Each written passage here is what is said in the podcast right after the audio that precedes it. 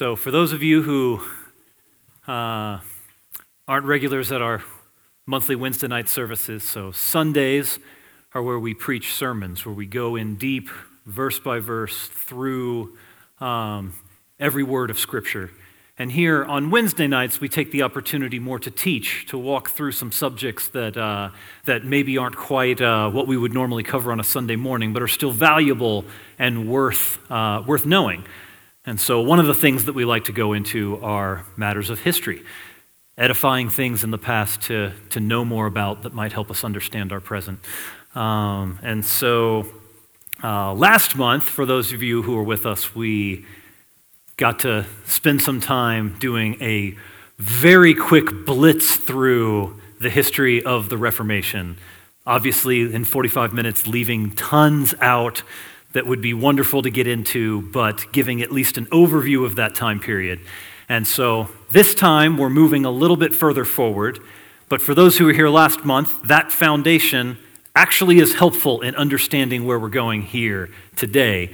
Uh, if you didn't get a chance to see that, you can go to our uh, church website, to our YouTube channel, and the video is up, or you can go watch last month's on the Reformation. Would encourage you to do so. But today, it's November, and I know it's fallen out of favor, but in my mind, it's Thanksgiving season. Uh, to everyone else, Thanksgiving is a day. But when I grew up, at least where I lived, I don't know if this was normal for other guys in my generation from elsewhere, but Thanksgiving was a season. Like you decorate your house with fall stuff and you every, every day talk about things you were thankful for. And at schools would put on pageants performing the, the pilgrims and the Mayflower and their, their feast with the Indians and Squanto and all the, like, like it was a season. We really got into it. We reveled in Thanksgiving. And I love that. I love that because Thanksgiving is a biblical biblical idea giving thanks, being thankful for all things because we owe all things to God. There's absolutely no good thing you have in this life, no good thing you have in this life at all that you do not owe gratitude to your Maker for that. And so I, I love Thanksgiving as a season. And so I could think of nothing else I wanted to talk about at the beginning of November coming into Thanksgiving season not Christmas time yet. Sorry, guys. We'll get there. It's going to be awesome. um, but uh, then going back and looking at the history of how we got this celebration of Thanksgiving, who these Puritan pilgrims were that we so often remember, though, as we're going to see, are not actually directly related, or at least in the way we think they are, to how we got the holiday. Um, they, well, we'll get there. But uh, the story's a little more complicated than the version that I and my peers dressed up on in first grade, dressed up as in first grade and, and put on the pageant of. But it's still rooted in God's providence and history and very, very worth looking at. Um, and so we're going to look at the first Thanksgiving, how we got our Thanksgiving holiday. We're going to look at these pilgrims of Plymouth, who they were, what they believed, and what that might mean for us today. Um, but again, like with the Reformation, we've only got 45 minutes, so uh, we're not going to get into everything. But I came better prepared than last time. I came with book recommendations. I should have done that last time. So, if you finish up with this and, for, and you actually want to know more, you want to hear the interesting version versus the version that I tell, um, the first book I'd recommend you guys go get is The First Thanksgiving What the Real Story Tells Us About Loving God and Learning from History by Robert Tracy McKenzie. I've read through this book several times over the last few years. Uh, not every year, but I've, I've gone through it quite regularly. I really enjoy that book. It's a, it's a short, readable, very accessible, not, not uh, a lot of scholarly jargon. It's scholarly in the sense that it's researched well, but it's, uh, it, it, it reads easy but it's, it's very truthful. It is uh, um, written by a believer who's looking at this from a Christian perspective. And uh, it not only tells us a lot about the events, but it focuses on, from a Christian perspective, how we interact with history, how we learn from people in the past, fallen people like us, living at a different time, who have no spiritual authority over us, but yet in some ways we can learn from and interact with and gain from. And so he does a great job in writing that out. Highly recommend the book. If you get done with that one and you're like, man, I want to know more, then one, we need to meet, meet up. You're my kind of person. I want to have like have dinner with you or something. My wife needs a break from hearing me yammer about history. Maybe you'd want to. But if you're that type of person, you want to go in deeper, then they knew they were pilgrims by John G. Turner. It's written from a secular perspective, but it does a great job of walking through the history and actually taking the theology and beliefs of the pilgrims and the other people involved into consideration and why things played out the way they did. And it is uh, uh, it, it's a quality read. So if you want to go dig in even more, that's the second book I'd recommend. All right, preliminaries done. Let's dive in. So, first Thanksgiving, as we're normally taught to think of it, it's where the pilgrims came over, started the Plymouth colony. They were helped out by their Native American neighbors. And then finally, after that first big harvest, they came together and had this big celebration, this thank- first Thanksgiving that became the holiday we all celebrate. There's actually a ton of truth in that, that story, by the way. That, that's, we're going to see that's not, the, that's not a complete picture. It misses a lot and it gets some things wrong. But that, that general narrative is not untrue. Those events happened. Um, in fact, I want to read for you, I'm actually going to read for you right now, all of the historical documentation that we have about that day that we celebrate, that we remember as the first Thanksgiving. I'm going to read it all to you. We've got time for that. Here we go. I'm going to read everything that we actually know from a firsthand account of, uh, of that event that we think of culturally as the first Thanksgiving. So, our harvest being gotten in, our governor, governor sent four men on fowling, that so we might, uh, after a more special manner, rejoice together after we had gathered the fruit of our labors. They four in one day killed as much fowl, with a little help beside, uh, served the company almost a week, at which time, amongst other recreations, we exercised our arms. That's firearms, not we did, you know, weights. But we exercised our arms, many of the Indians coming amongst us, and among the rest, their greatest king, Massasoit, uh, with some 90 men whom for three days we entertained and feasted. Three day Thanksgiving. You guys want to do that? That'd be cool. Uh, uh, for three days we entertained and feasted, and they went out and killed five deer, which they brought to the plantation and bestowed on our governor and upon the captain and others. That's it. That's all we know. Uh, no other member of the Plymouth colony found the event worth writing about in a journal or a letter or an account of any kind. It was not remembered and celebrated in years afterwards as an annual holiday. Actually, for reasons that you'll understand more, they, they would have theologically been opposed to doing that. Um, but, uh, but this was not, in the minds of the pilgrims, the first Thanksgiving. We'll get to that. But this did happen. This was a real event after their first harvest where they did get together and do these things. But to them, it was not the central event that it's become hundreds of years later. In fact, this one writing of it was quickly forgotten. It was not remembered or discussed until the 1840s when someone rediscovered the document this was written in and republished it with their own note on it saying the first Thanksgiving, which is where we got our cultural idea today that this was the first Thanksgiving. Thanksgiving already existed in most of America as a holiday before that happened, completely disconnected from this story. We celebrated an annual Thanksgiving, but we didn't attach it to the pilgrims in this story. That came later, much later. But this did happen, and this does tell us something about these people. So let's step back and let's tell their story that gets us to this place and then let's look how this, how, how this arose into our celebration every year and how that maybe can help enrich. I don't want to take away from anybody's Thanksgiving traditions. I want to enrich that and keep it focused where it ought to be the object of our thanksgiving God who gives us all things. So, stepping back, after the time of the Protestant Reformation, when leaders across Europe and in Britain were turning people from all the human traditions. We discussed that last month. If you want the details, go back and watch that lesson. But turning people from human traditions back to the scriptures, the biblical gospel, the authority of God's word.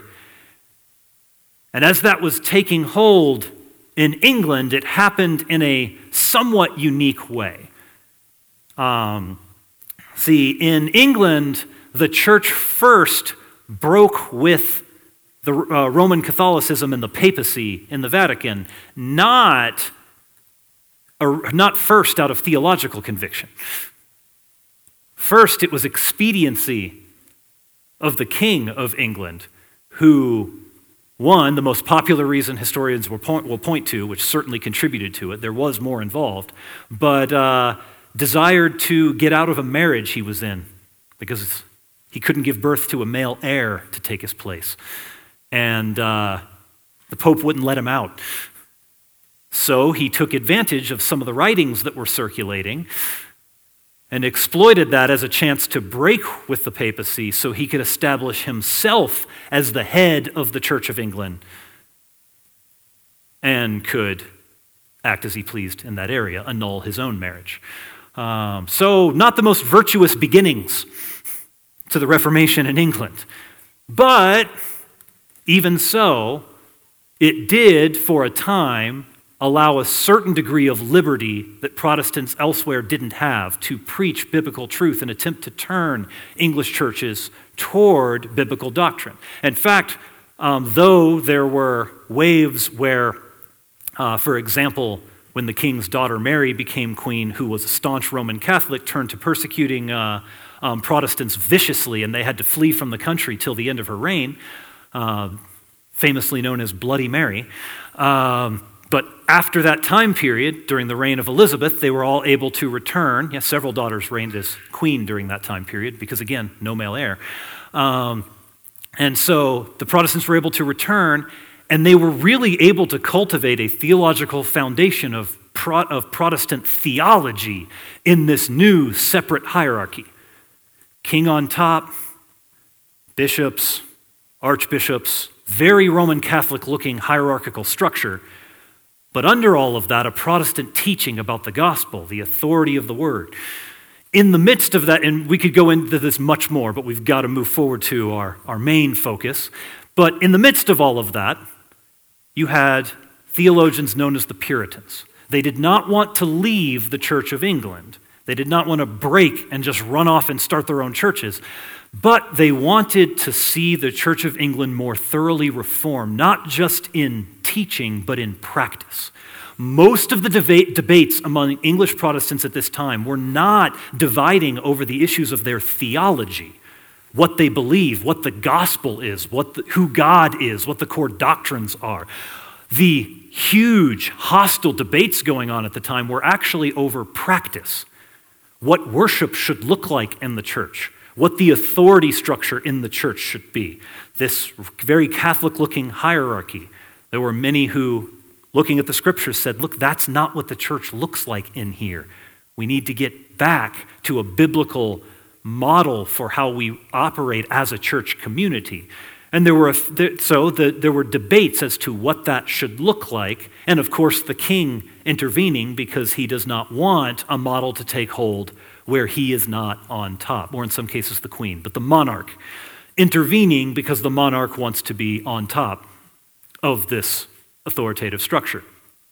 So the Puritans, they wanted to see a reformation that would ultimately bring an end to that hierarchical structure, as well as to many practices that went on during worship services that they saw as biblically inappropriate. And so these were the debates going on. But there were some who you might consider among the Puritans, more radical Puritans, who came to the conclusion no, you know what? This entire structure, this edifice, not the people within, it's not indicting that there are no believers there, that we need to restore, but this structure, this ecclesiastical pyramid, is so inappropriate and wrong, and the way that they're doing worship in their churches is so incorrect that the, right, the correct move is not to reform this thing, it's just to get out of this thing and gather together as local congregations separate from this huge ecclesiastical structure and have local bodies of biblical believers gathered together in congregations practicing their faith as the scriptures define. These came to be known as separatists, or at the time were normally called Brownists because one of the earliest separatists uh, was of the last name Brown, and so the whole every single one of them began to be called Brownists. Ironically, Brown himself recanted and went back to the Church of England. He didn't remain a separatist, but the movement kept his name. Um, and so they were, they were uh, maligned as Brownists, or we would today normally in, uh, in historical studies call them separatists because they separated from the Church of England to gather in their own congregations. And here's where our story of the pilgrims begin. In a little farm town named Scrooby in England, one of these separatist congregations was gathered, um, was led by a preacher named John Robinson, who was pro- quietly just gathering people in homes and teaching them the word and trying to structure the church and worship God in the way that they were convinced that the Bible taught. But this was illegal at the time. Again, the king does not like any of these Puritan or separatist ideas. And so, uh, under King James of uh, um, King James Bible fame, uh, under King James, the persecution was particularly great. Um, he did not want any of this taking hold. And finally, the Scrooby congregation came to the conclusion that they needed to leave their home and everything they loved behind so that they continue, could continue to worship in freedom. And so they packed up to leave. That's not easy to do, though, because it was actually illegal to just leave the country without government approval. How do I get out? How do we immigrate? We can't go to King James and say, hey, can we leave so we can go be Brownists? You okay with that? No, that's going to get you in jail. So they couldn't get legal permission, and so they actually had to hire a ship to smuggle them out. And the first ship they hired took advantage of them, took their money, loaded them all up, and then just went and turned them over to the authorities. Their leaders get arrested. They're back home figuring out what to do next. The prison term was short. They got out, and then they began planning their next escape. Found a more reliable uh, ship captain, made arrangements again, started getting on the boat, and uh, all the men were on. Women and children weren't on yet. All of a sudden, ship starts coming in in the distance. It's the authorities who've been tipped off who are coming to arrest them. Well, their more reliable ship captain got spooked. Just pulled anchor and headed for Holland. Left the women and children behind. All the men are on board, can't get off. Families are split up. And so they had to make arrangements to get their wives and children out while the men went and started their new life in Holland, where there was more religious freedom. And so there they went, and as they, in waves, got their people there, started their new congregation there, or they, they moved their congregation there, started their new life, their new place of worship there, end up, ended up moving first to Amsterdam, then finally to a city called Leiden. Major center of the textile industry, where these former farmers all got jobs working on making clothing and cloth and textiles. It was backbreaking work for very little money because they weren't skilled in it. And so it was a hard transition economically, but they could be free. Now, we often think they went to America to find their freedom. That's actually not true. They already got their freedom when they made it to Holland. So here's our first kind of change we have to make in the story is they made it to Holland and they were free. They were completely free to practice their faith there. In fact, they were among friends. There were other English separatists who had made it there before them, um, even from the city of Gainsborough, which is only a few miles from Scrooby. These guys knew each other um, from other separatist congregations there. Um, one of those congregation, congregations, led by a man named John Smyth, uh, other leaders such as, the, such as Thomas Helwys and others, actually eventually came to the conclusion that uh, they studied the scriptures that infant baptism was not uh, biblically correct, and so became the first English Baptists. There in Holland, these friends of the, we don't often think of the First Baptists and the Plymouth Pilgrims as being former neighbors, friends, and of the same, but they were. These guys knew each other. Um, and so, so all of this is going on, all at the same moment in history, with these separatists that have escaped to find freedom in Holland. They're living life there, but they come across a new challenge they weren't expecting. Freedom has its own difficulties. You see, there in Holland, where there was a lot of freedom, there were a lot of people who lived a more laxed, irreligious life, who simply did not take faith and discipline and piety very seriously. And while they're all working long, hard hours just to make ends meet, their children are becoming very influenced by this, from the pilgrim's perspective, very lax Dutch culture, culture around them. So now they have a new fear. And this is the fear that drove them to America, not the fear of persecution. They'd already escaped that. Their fear was losing their children to the world. They did, they, they did not believe, under their current conditions there in Holland, with the work they had to do, the hours they had to put in, the position that they were in, that they were capable of shepherding the next generation well enough parenting well, raising them well, holding their community together well enough that they could raise up their children in a way that their children would follow in their footsteps and be fully devoted to the Word of God, especially as they understood it. Um, and so this began to be a serious concern. What can we do? Our whole, the whole reason we left England was so that we could follow our convictions on this. We could worship God rightly. We don't want within two generations to scarcely be worshiping Him at all. What do we do? And so they, after a lot of deliberation, came to the hard conclusion that they needed to move to the, un, oh, the uninhabited by Europeans. They knew that there were other inhabitants there, but the, the, where, to leave Europe and their entire way of life and to go move to an entirely new land where there they would live without the influences that might lead their children astray. While at the same time, this wasn't an idea of we need to just separate from the world.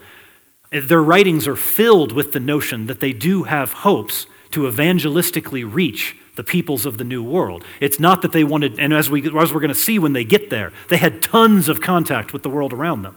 But the idea was to move to a situation where that world around them would not be a snare leading their children away, and where they could perhaps do work that would allow them the liberty to be more involved in their children's lives and shepherding them better. They believed that a life, a very difficult life, starting afresh in America, would be better for the long term longevity of their community, their gospel witness, their faithfulness to the scriptures.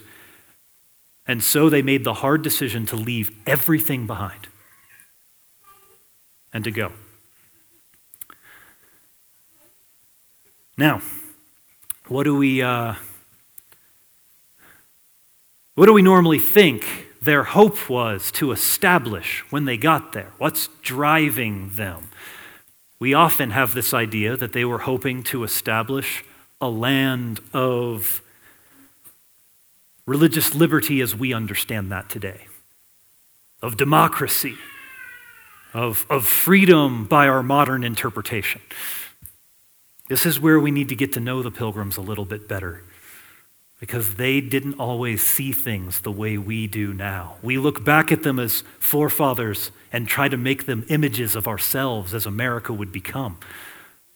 But in many ways, they weren't.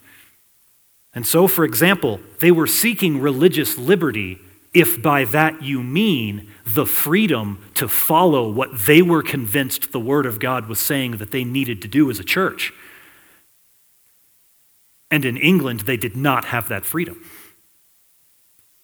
It was illegal for them to do the specific things they thought the Bible said uh, the church was supposed to do and be. But if by that you think that they thought anyone else should be able to show up with a different interpretation and establish a different church in the community, you're wrong. They didn't think that at all. They wanted to be free to follow the specific course that they were convinced um, the Bible said. And when they established their community, a lot of people think that they were hypocrites because once they got there and established their community, they quickly made it illegal for anyone to set up any other church in the community or for anybody to practice any other religious perspective, even just meeting in their home and worshiping there privately. That was illegal in Plymouth. But that wasn't inconsistent. That was their entire worldview.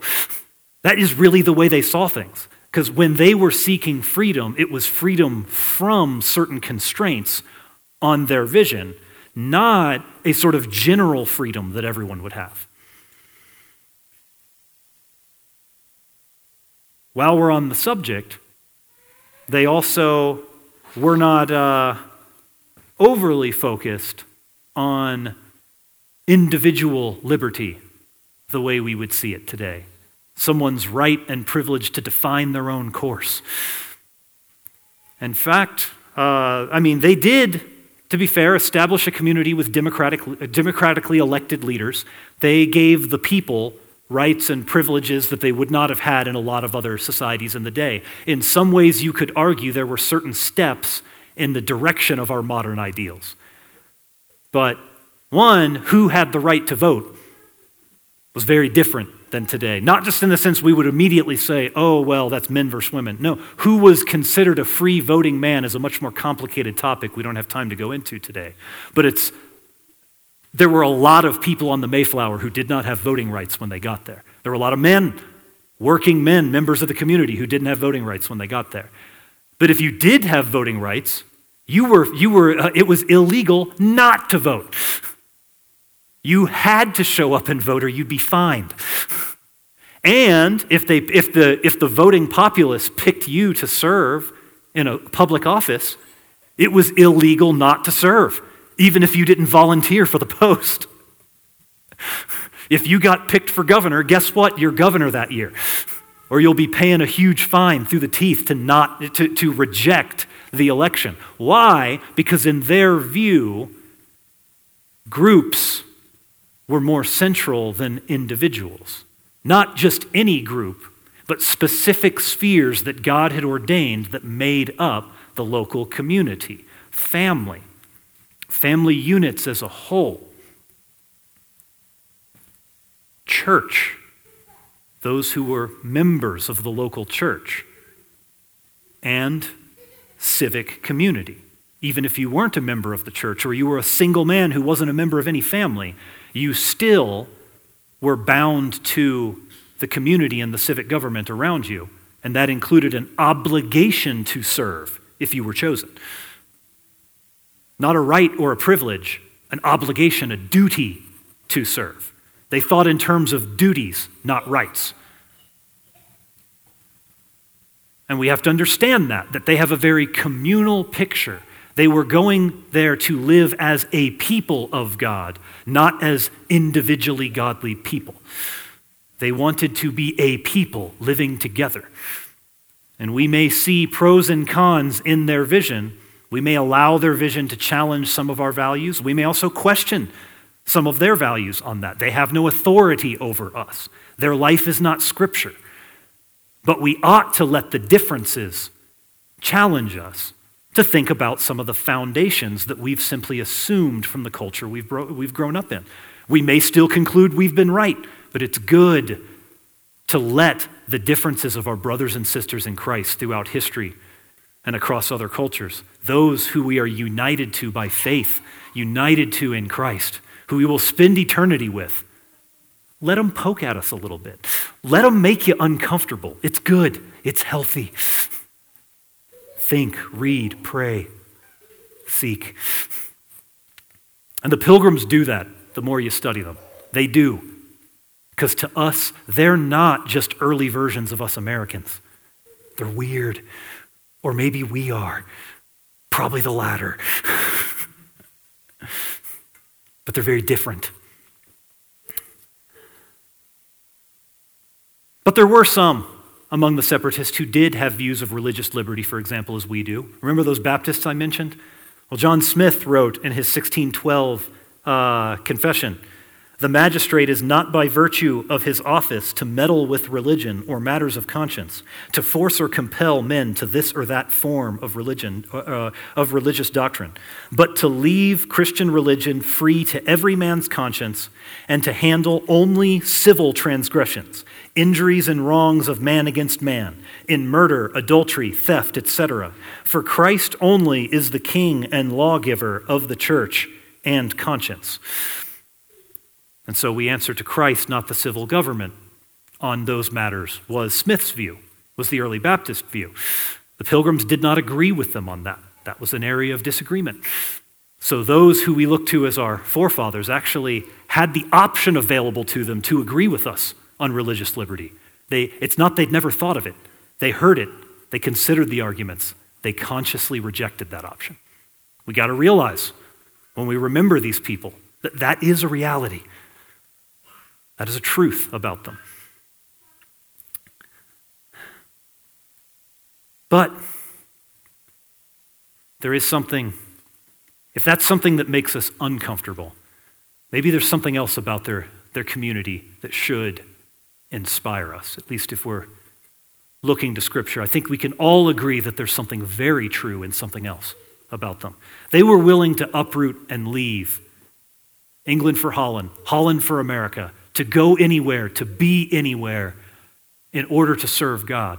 And part of that was because they understood themselves not to ultimately be citizens of any country or kingdom of this world. They understood themselves to be, what do we always call them? Pilgrims. Why do we call them that? Because they called themselves that. To read from William Bradford, the man who, a, major, a significant leader from the congregation who was their governor for most of the history of Plymouth Colony. He said, when he's talking about them leaving Leiden and heading for America, he said, uh, They left that goodly and pleasant city, which had been their resting place near 12 years. But they knew they were pilgrims and looked not much on those things but lift up their eyes to the heavens, their dearest country, and they quieted their spirits.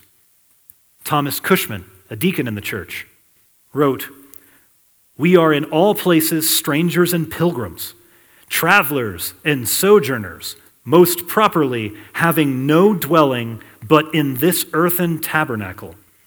Our dwelling is but a wandering, and our abiding but a fleeting. And in a word, our home is nowhere but in the heavens.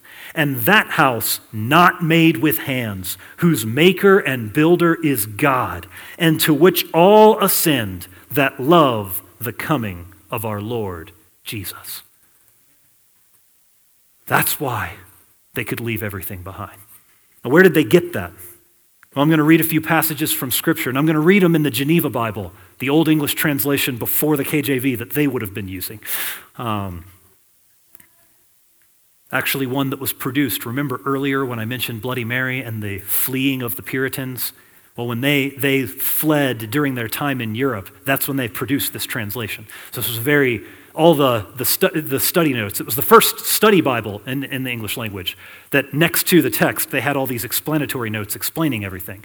And the theology is richly Puritan. If you want to get the idea of what the Puritans believed, just get an old Geneva Bible and read it and read the notes, and you'll get a lot of what, how they understood the scriptures.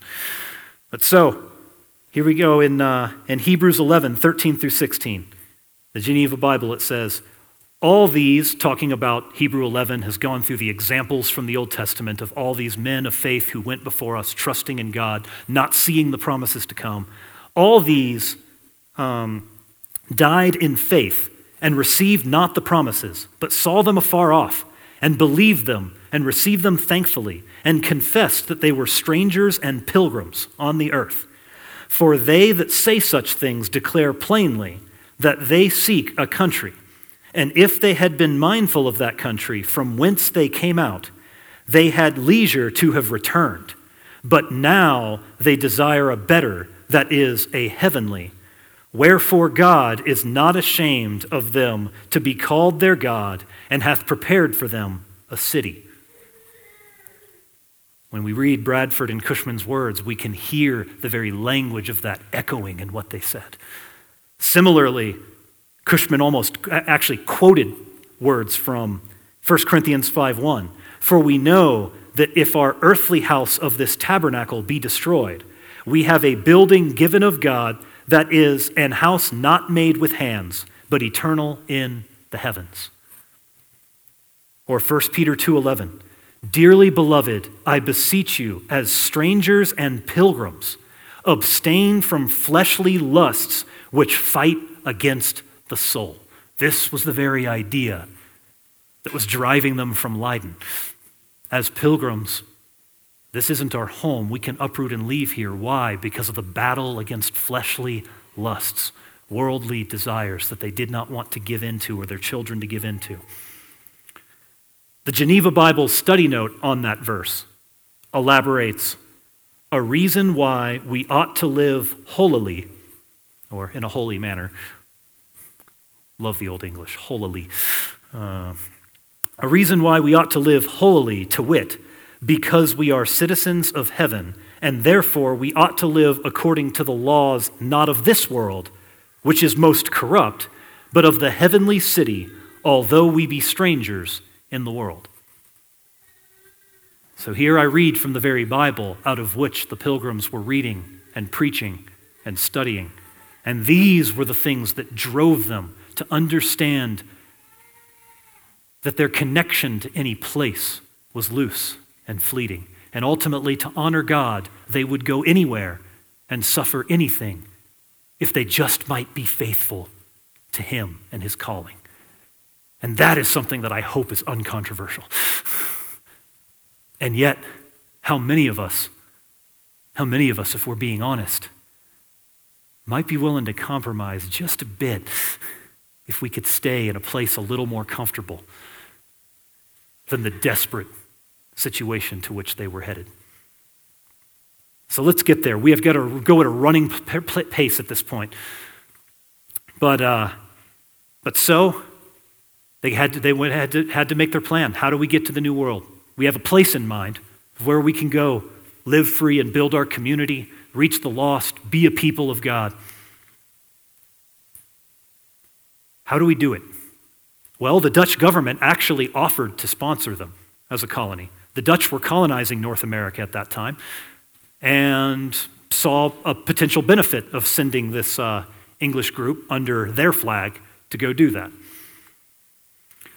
But they were concerned that going under the auspices of the Dutch Empire would end up long term leading to their colony just being populated by more of the same of what they already had in Leiden, and they soon would find themselves in the same situation they were in before. They didn't want, if, if they were going to do that, they would just stay in Leiden. They wanted this to be different. And so they rejected that and went the harder road to convince King James to let them go, representing the English flag. Now, the English, unlike the Dutch, were not officially, from a government standpoint, sponsoring colonies. But they had privatized, franchised the matter. So, individual investors who thought they could make a profit starting a colony in the New World would do so. And so there were a group called the Merchant Adventurers. Now, by our modern definition of the word adventurer, it's ironic because these guys weren't actually going anywhere. They were sending other people on the adventure. Um, but here it would be more where we get the term like venture capitalism. They, they, they were investors. Um, and so the merchant adventurers, they, uh, they saw a potential profit in this. And so they, they set up, they, they went ahead and sponsored them. As the day got closer to sail, they kept changing the terms in ways that were much more advantageous to the investors and much less advantageous to the pilgrims. But eventually they just found themselves in a position where they were stuck and had to take the terrible offer, went with it. And so there's a lot more to that story, but that's not urgent to our purposes today. So finally, they took the deal. The merchant adventurers arranged the Mayflower for them to sail over on. They bought their own smaller ship called the Speedwell, jumped on it from Holland, sailed over to England to meet up with the Mayflower. The merchant adventurers had decided to bring in other people, make the colony a little bit bigger, especially since at the last minute half the Leiden congregation had to back out and wouldn't be able to move there till later. So they added some more people to the group, but these people were not separatists of one faith with the Plymouth Pilgrims, and that led to some consternation and tension. Now, they were not sort of wild secularists. The conflicts between them were going to end up being things like whether it's okay to celebrate Christmas um, or whether playing an early version of what we would today call cricket is moral or not. Uh, they, the, the, the, other people joining them were largely also practicing Christians, but were not separatists. And so there was some tension between the groups coming together. Um, but they gathered together nonetheless, got on their two boats, set sail for what was supposed to be Virginia. That's not where they made it, but set sail.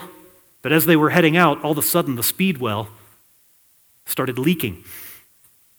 I had to turn back, make repairs, tried to sail again, leaking again, turned back, had to abandon the speedwell and pile as many as they could into just the Mayflower.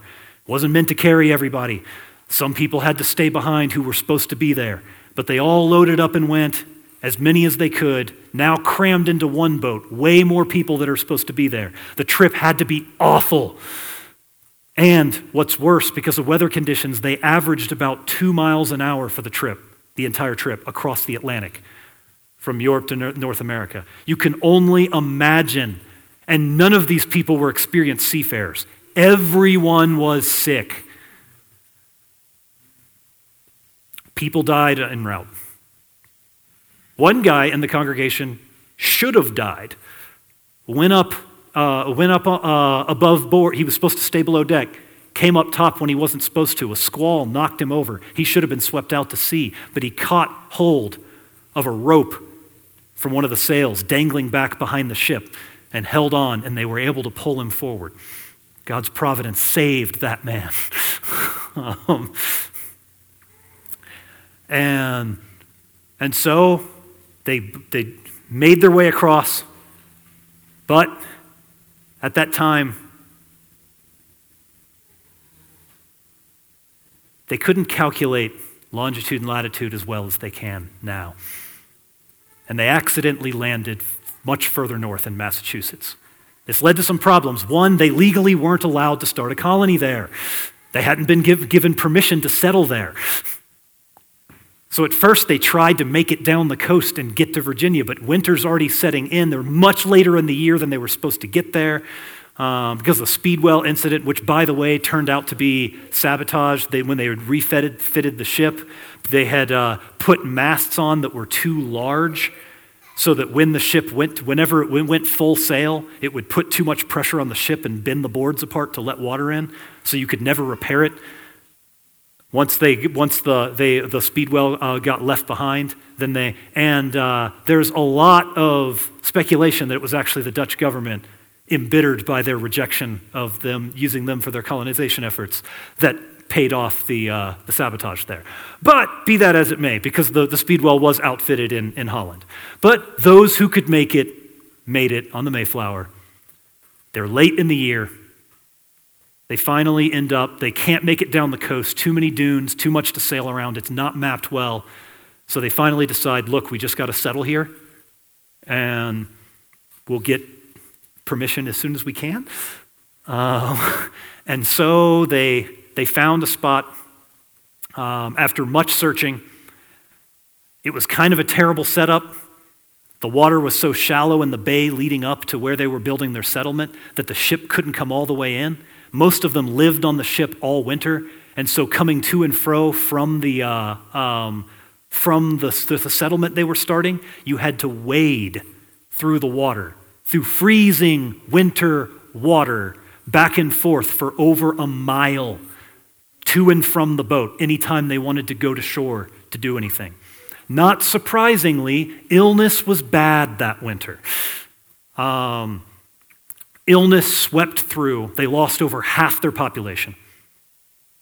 Um, the, uh, and uh, the, for whatever reason, the illness killed far more, um, rate wise, killed far more women than men and far more old than, uh, uh, old than young. And when I say old, I don't mean elderly, I mean older working men, more fathers than children, we'll say.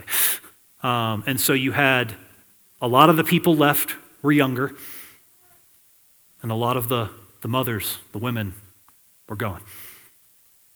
It was a heartbreaking time. It was a shattering time. It was difficult. But they endured. And we're going to get in just a minute to why they endured. That's where we're going to close. But first, I want to get through the rest of the story real quick in very quick summary. While they were there early in that winter, they found some uh, storage areas, buried storage areas for what we would today call corn, maize, the grain of the New World that's not native to the Old World. But they found these, gra- these stashes of grain and uh, they borrowed them. Uh, they, they, they, they took them with the intention of repaying. Of course, you're taking the winter and spring stores of a people who now may not survive. There's a lot of, of moral difficulty with this decision, but you could argue that the only reason that they survived was making this decision.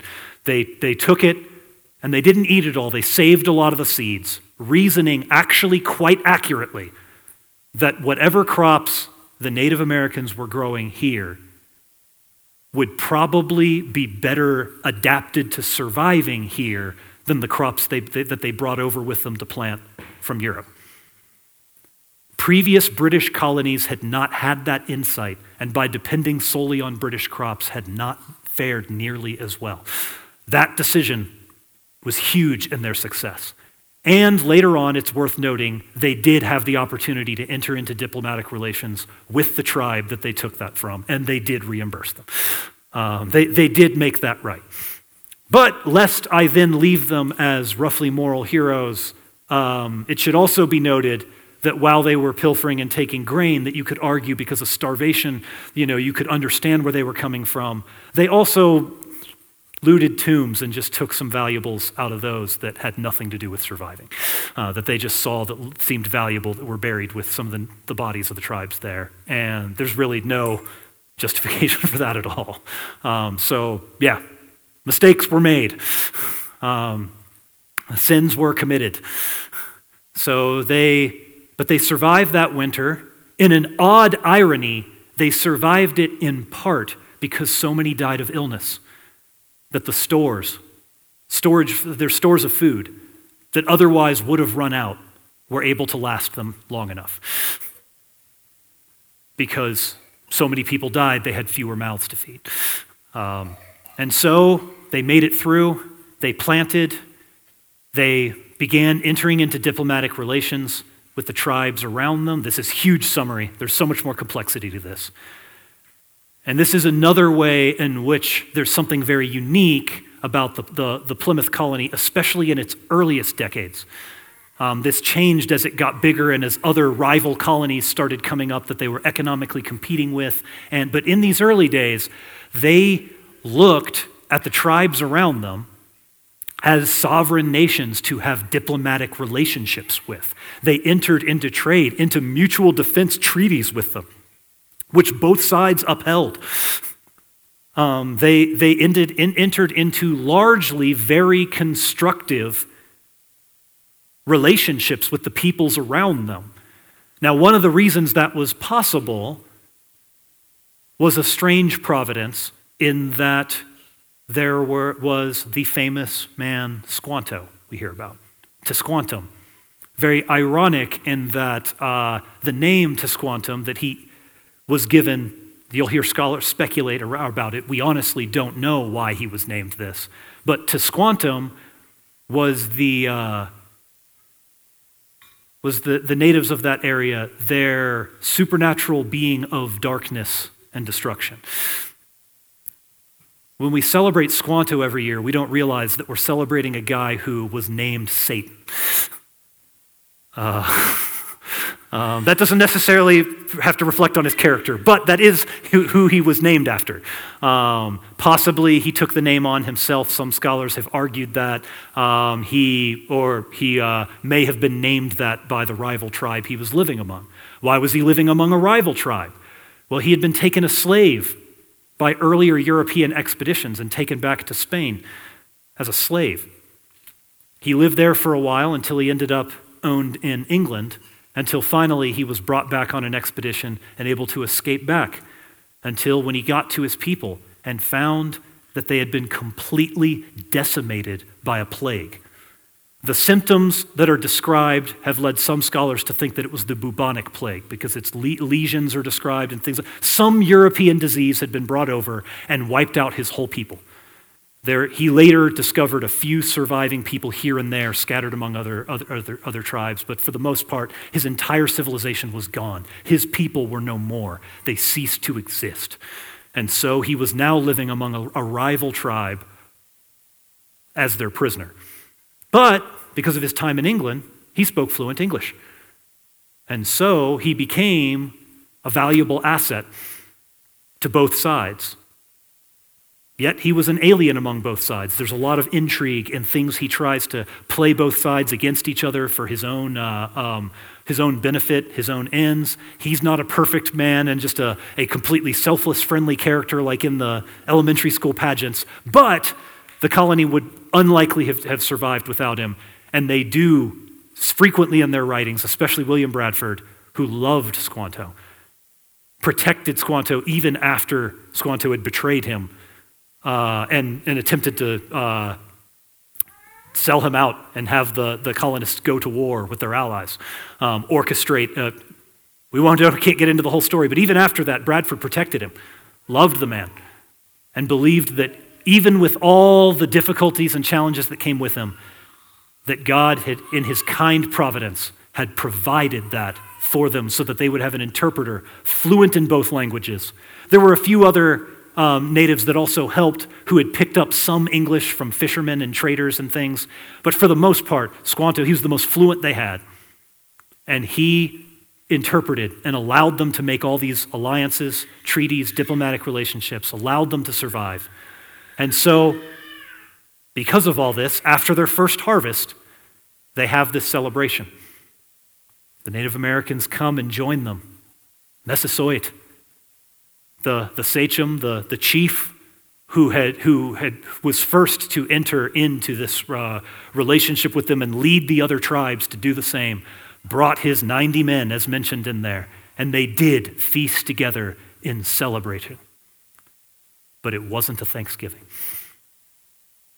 Because the pilgrims had a specific idea of what a Thanksgiving was, and this wasn't it. But it was a celebration. And when they were rejoicing, they were rejoicing in God because nothing was secular to the pilgrims. We have this strict secular sacred dichotomy. They did not.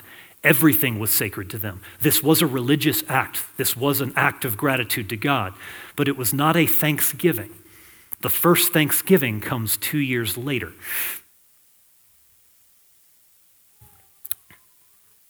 You see, things stayed hard. Right after that celebration, we brought in our harvest. All is well. This winter won't be like the last one. Another, another ship came, bringing no supplies, just lots more people. All of a sudden, that harvest isn't going to last you anymore. Everything they just got done celebrating Oh no. it was hard again. But they made it through that next winter. And then they made it through the next. But then in 1623, when they were planting their, their, their, their next harvest there, or planting their, their next, yeah, their, their next uh, season, there was a huge drought.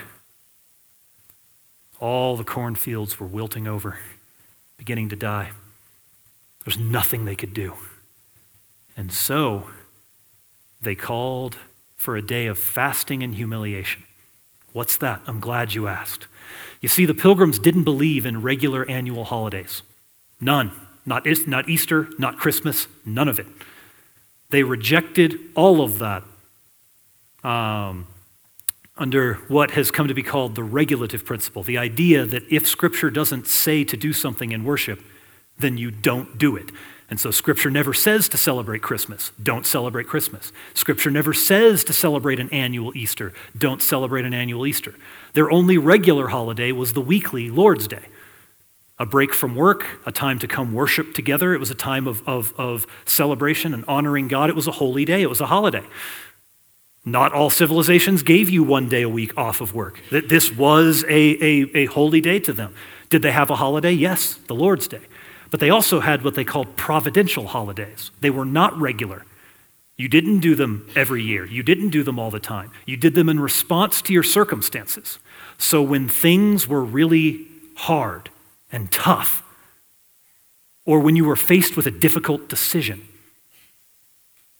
when a time of adversity before, was before you, or when you really needed God's help with something, you would call for a time of fasting and humiliation where you would come together in great solemn worship, crying out to God and begging Him to deliver you.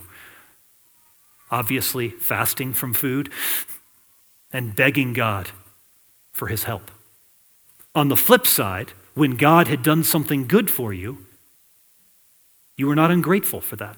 You would call for a holy day consecrated to thanksgiving, to gathering together to thank God for what He's done to, wor- to worship God in thanksgiving. In some ways, these looked the same. In both cases, you'd gather at the church and spend hours singing, praise, pra- singing praises, singing psalms, praying, and listening to the word preached. The topic was just different. But on days of thanksgiving, after all of that, descriptions do say that they would then go back to their homes and gather in their homes for times of merriment. So, in other words, they would be celebrating around food food and drink and enjoying one another. And so there was some of the aspect of what we think of as Thanksgiving the meal, the table time, food and drink, and making merry together. But this is where the, the first Thanksgiving came in. The first Thanksgiving came in when, uh, after this time of fasting and humiliation in the middle of this drought, they gathered. And of course, that day, clear blue skies, not a cloud in the sky, sun beating down on their crops, and they're in the church crying out to God to deliver them. And that very day, the sky was covered in clouds. Rain poured down from the sky, and it rained for days, giving the crops all the water they needed, saved their crop, and they brought in enough to survive the winter to come.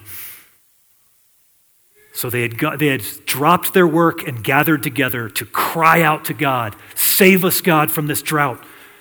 Turn your, turn your hostile, the weight of your hostile hand that you've put on us in this drought, because they believe the drought was God's sovereign work. And so God can remove it. And they cried out to him, God, take this from us, deliver us, forgive us of our sins. Restore us to right fellowship with you and save us from this drought. And God did just that. And so after that, they declared the first Thanksgiving in America, at least by the pilgrims. There may have been other Christians in other parts of America that had celebrated similar Thanksgivings at previous times. But in this colony, this was their first Thanksgiving by their perspective of what a Thanksgiving was. And so they celebrated that. Now, did they celebrate it again on the same day the next year? No. At other times, when God did good for them, they called for times of thanksgiving or times of fasting and humiliation. But over time, a tradition did develop by the end of the time of Plymouth Colony's existence before it got absorbed into the Massachusetts Bay Colony. Um, and a tradition had developed among third, fourth, or second, third generation pilgrims where they would call for a day of fasting and humiliation every uh, springtime before the harvest, or before planting and growing and all of that. At the beginning of the agricultural cycle, you would have a day of fasting and humiliation. And every harvest season, you would have a day of thanksgiving. The springtime fasting and humiliation never caught on. Um, but fall Thanksgivings caught on in a lot of places in New England. And that tradition continued on. And that's part of how we got Thanksgiving today. But it actually, the pilgrim's idea of it being providential continued for a long time. The first national um, Thanksgiving Day called for all the colonies to do one together. It was uh, during the Revolutionary War. The Continental Congress called for it. Listen to the language, and you'll hear the theology of the pilgrims ringing out and them calling for this special day of thanksgiving, even amidst, amidst their conflict.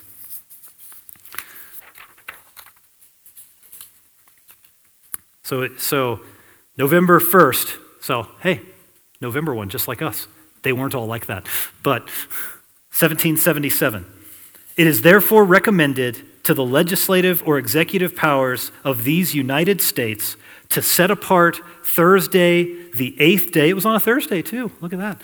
Uh, the, eight, the 18th day of December next. Ah, they called for it on November. Didn't celebrate it till December. Sorry, guys.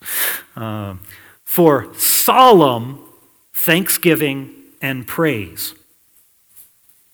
Now, would you say that our Thanksgiving that we celebrate today is solemn? This looked a little different back then.